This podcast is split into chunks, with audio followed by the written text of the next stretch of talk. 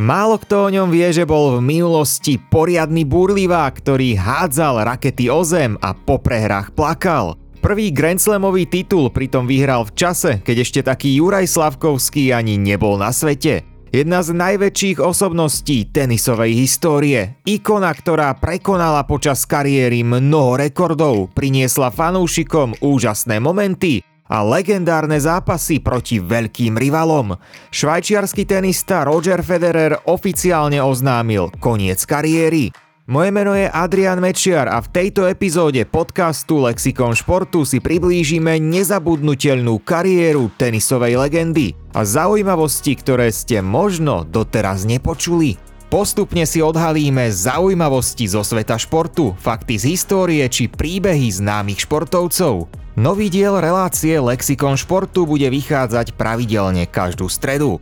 Vo vašej obľúbenej podcastovej aplikácii nájdete aj naše ďalšie podcasty Oh My Hockey, Svet MMA alebo Vykroč.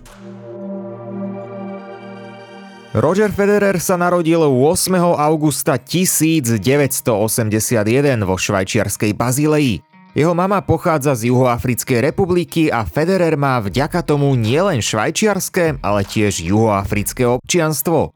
Federer nebol prvorodeným dieťaťom otca Roberta a mamy Linet. Má staršiu sestru Dianu, pri ktorej je zaujímavé, že ona paradoxne hlavne z počiatku veľmi nesledovala Rogerovú tenisovú kariéru a navštívila len minimum jeho zápasov. Aj neskôr, keď sa Roger stal popredným svetovým hráčom, navštívila iba niekoľko turnajov, najmä tie v Bazileji. Každopádne bratovú kariéru potom určite sledovala pozornejšie. Mimochodom, Federerovi rodičia sa obaja v minulosti venovali tenisu. Spočiatku však nebol v Rogerovom živote len tenis. V detstve vynikal aj vo futbale a bol dokonca pilierom bazilejského žiackého týmu. V istom bode si musel vybrať a rozhodol sa, že sa sústredí na tenis a futbal pôjde stranou. Jeho prvý tenisový tréner ale prezradil, že ak by sa rozhodol inak, určite by Roger spravil kariéru aj na futbalovom trávniku. Jeho prvým tenisovým trénerom bol český rodák Adolf Kacovský, ktorý emigroval do Švajčiarska po sovietskej okupácii Československa v roku 1968. Roger si už dva roky predtým, ako skončil s futbalom, zaumienil, že sa raz stane svetovou jednotkou. Mal 10 rokov a o týchto ambíciách povedal aj Kacovskému, inak prísnemu trénerovi, ktorému Federer aj v neskoršej fáze kariéry vyjadril veľkú vďaku. Kacovský zas uviedol, že Federer bol v začiatkoch veľmi nervózny hráč. Najprv možno pôsobil nesmelo, ale na kurte bol ozajstným dravcom a maximalistom – a keď sa mu niečo nepodarilo, tak ako chcel, bolo zle. A neraz si to odskákala aj jeho raketa. Hoci bol neskôr povestný tým, že aj prehry dokázal príjmať s akousi noblesou, pokojom a úctou k súperom, v začiatkoch kariéry to bol u neho presný opak. Pri horších výkonoch alebo nevydarených výmenách veľa nadával, hádzal o zem raketu, po prehrách plakal. Rodičia ho však varovali, že týchto zlozvykov by sa mal zbaviť, inak prestanú navštevovať jeho zápasy. Veľkú lekciu dostal aj v období, keď sa už začínal dostávať do povedomia. V 17 rokoch dostal divokú kartu na turnaj ATP v Bazileji. Jeho súperom bol Andre Agassi a Američan zvíťazil hladko 6-3, 6-2. Duel sledovalo naživo v hale 9000 divákov. Federer potom vraj ťažko znášal návrat na lokálne podujatie do maličkého mesta Kublis do starej haly bez fanúšikov, kde si musel sám zbierať loptičky. Federer prehral ďalší zápas proti nižšie postavenému súperovi Armandovi Brunoldovi v dvoch setoch. No podstatnejšie na tom bolo, akým spôsobom prehral. Rozhodca napísal do zápisu, že Federer len demotivovane postával na kurte a spravil dve dvojchyby počas každého gemu, v ktorom podával. Federerovi tak udelili pokutu 100 dolárov za to, že sa vlastne nesnažil vyhrať. Môže sa to zdať ako zanedbateľná čiastka, no v tom čase rozhodne nie. Veď Federer za prehru zinkasoval na tomto malom turnaji 87 dolárov, čo znamená, že z turnaja odišiel v strate 13 dolárov. Inak to bol jediný prípad, keď oficiálne odišiel z turnaja so stratou. Pokutu na veľkých turnajoch potom dostal len dvakrát, v podstate v oboch prípadoch za vyslovené nadávky.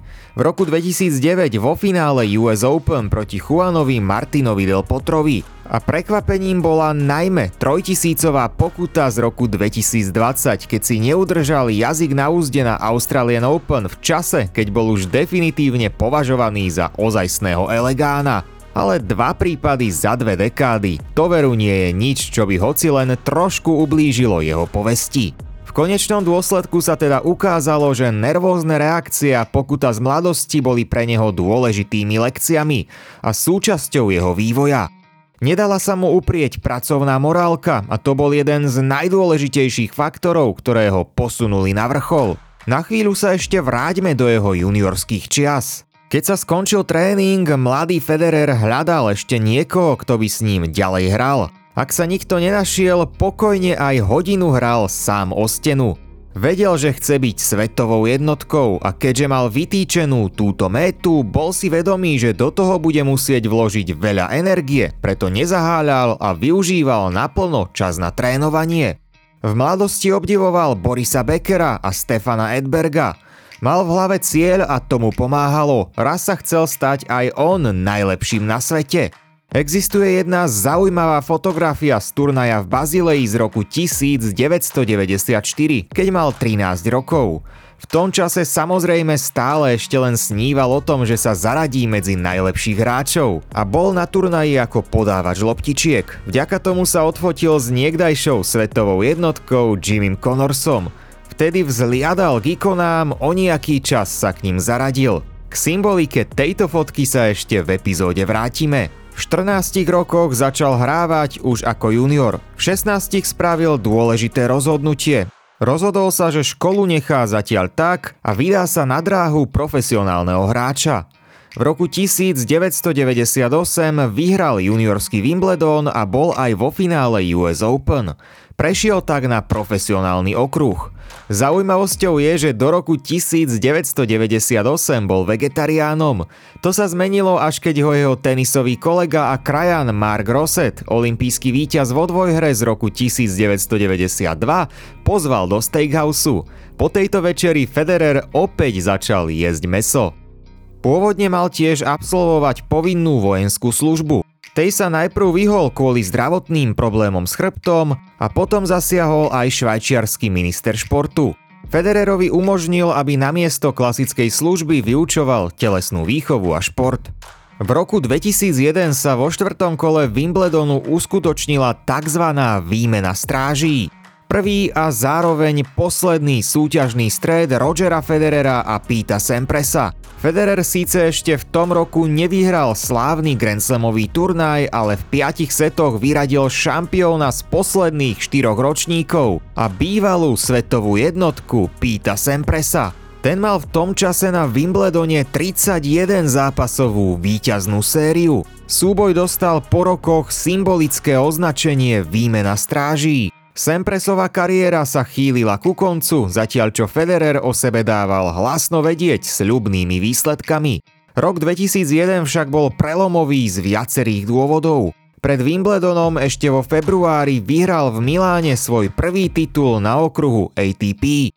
V roku 2002 vyhral svoj prvý turnaj série Masters na Antuke v Hamburgu. Po podujatí debutoval v top 10 a rok 2002 potom aj ukončil v elitnej desiatke. V roku 2003 už uspel aj na Wimbledone a definitívne sa začala slávna éra novej tenisovej ikony. V roku 2003, keď vyhral prvý Grand Slamový turnaj, bolo mnoho vecí inak ako dnes. Federer mal 21 rokov a dlhé kučeravé vlasy vo vrkoči. A ako to aj v článku na webe Sportnetu poznamenáva športová novinárka Jana Sedláková, iPhone vtedy ešte neexistoval. Slovensko stále nebolo v Európskej únii, jeho budúci veľký rival Novak Djokovic ešte len nastupoval na profesionálny okruh a súčasná mužská svetová jednotka Carlos Alcaraz bolo malé bábetko. Áno, viac než 19 rokov už uplynulo od Federerovho prvého víťazstva na Grand Slamovom turnaji.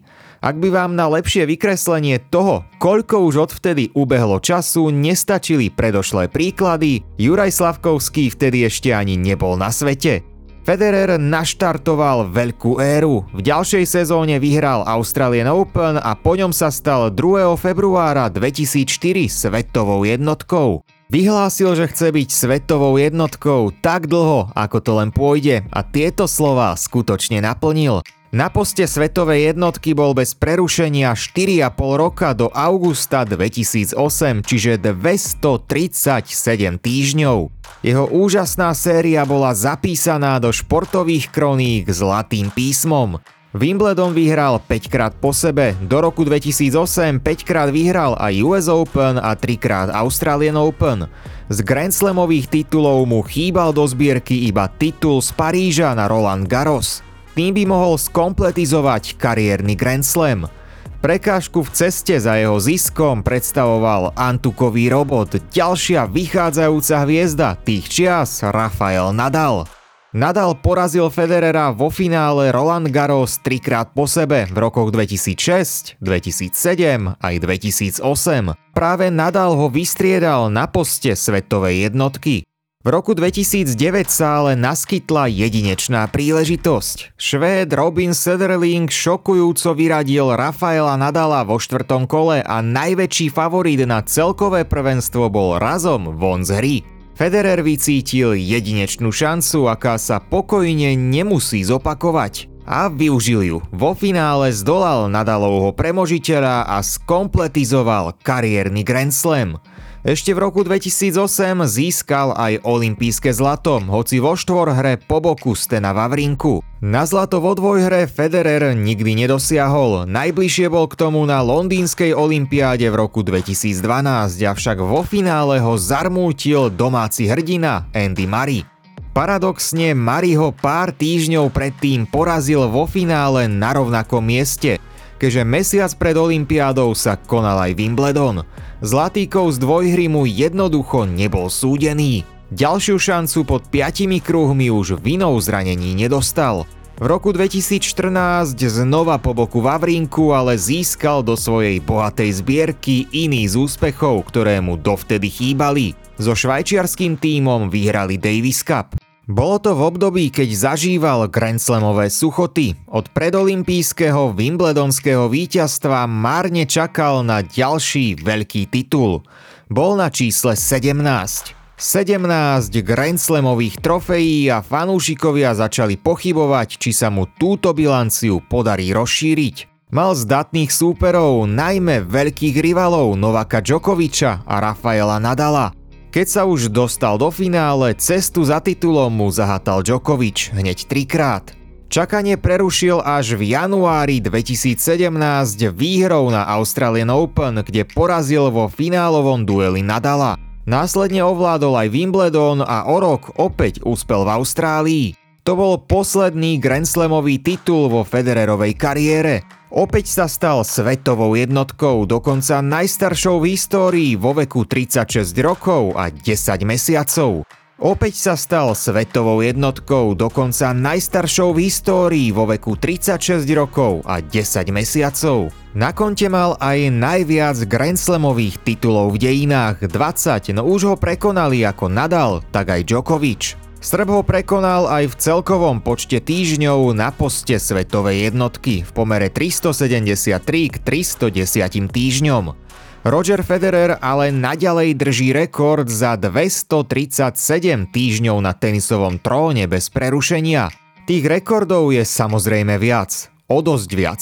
Keď vyberiem aspoň zo pár, je jediným hráčom v dejinách, ktorý 5 krát po sebe vyhral dva Grand Slamové turnaje. Boli to Wimbledon medzi rokmi 2003 až 2007 a US Open medzi rokmi 2004 až 2008. Má aspoň 5 titulov z troch rôznych Grand Slamových podujatí. Celkovo má viac ako 100 víťazných zápasov na dvoch rôznych Grand Slamových podujatiach v Wimbledone a Australian Open. Na Grand Slamových turnajoch odohral celkovo 429 zápasov, čo je najviac v histórii. A vyhral 369 z týchto zápasov, čo je rovnako rekord. Hral na 81 Grand Slamových turnajoch a patrí iba k 8 tenistom v histórii, ktorí dosiahli na kariérny Grand Slam, teda zisk titulu na všetkých štyroch Grand Slamových podujatiach. Šestkrát vyhral turnaj majstrov, čo je rekord, keďže nikto nevyhral tento turnaj viackrát. Na tvrdom povrchu vyhral 71 titulov, čo je najviac v histórii a taktiež má aj najviac titulov na tráve, 19. 8 krát vyhral Wimbledon a nikto v profesionálnej histórii tam nezískal viac titulov. V kariére vyhral celkovo 103 titulov, čo je po Jimmy Connorsovi druhý najvyšší počet v histórii. A tu sa vraciame k symbolike fotky z roku 1994. Vtedy pozoval s Connorsom ako podávač loptičiek, dnes je aj on sám absolútnou ikonou športu. 15. septembra 2022 oficiálne oznámil, že končí kariéru. Teraz sa môže viac venovať aj svojej rodine. Jeho manželka Miroslava Mirka Federer, rodená Vavrincová, pochádza práve zo Slovenska. S rodačkou z Bojníc majú spolu 4 deti. Dve dvojičky dievčatá sa im narodili v roku 2009 a v roku 2014 aj dve dvojčatá chlapci. Nedá sa povedať, kto je najlepším tenistom histórie. V tomto smere treba rešpektovať odlišný názor fanúšikovských táborov.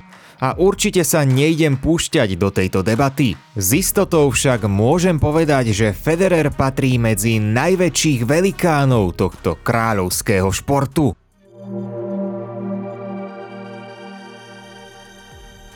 Novú epizódu podcastu Lexikon športu môžete počúvať každú stredu. Sportnet vám prináša aj ďalšie podcasty Oh My Hockey, Svet MMA alebo Vykroč.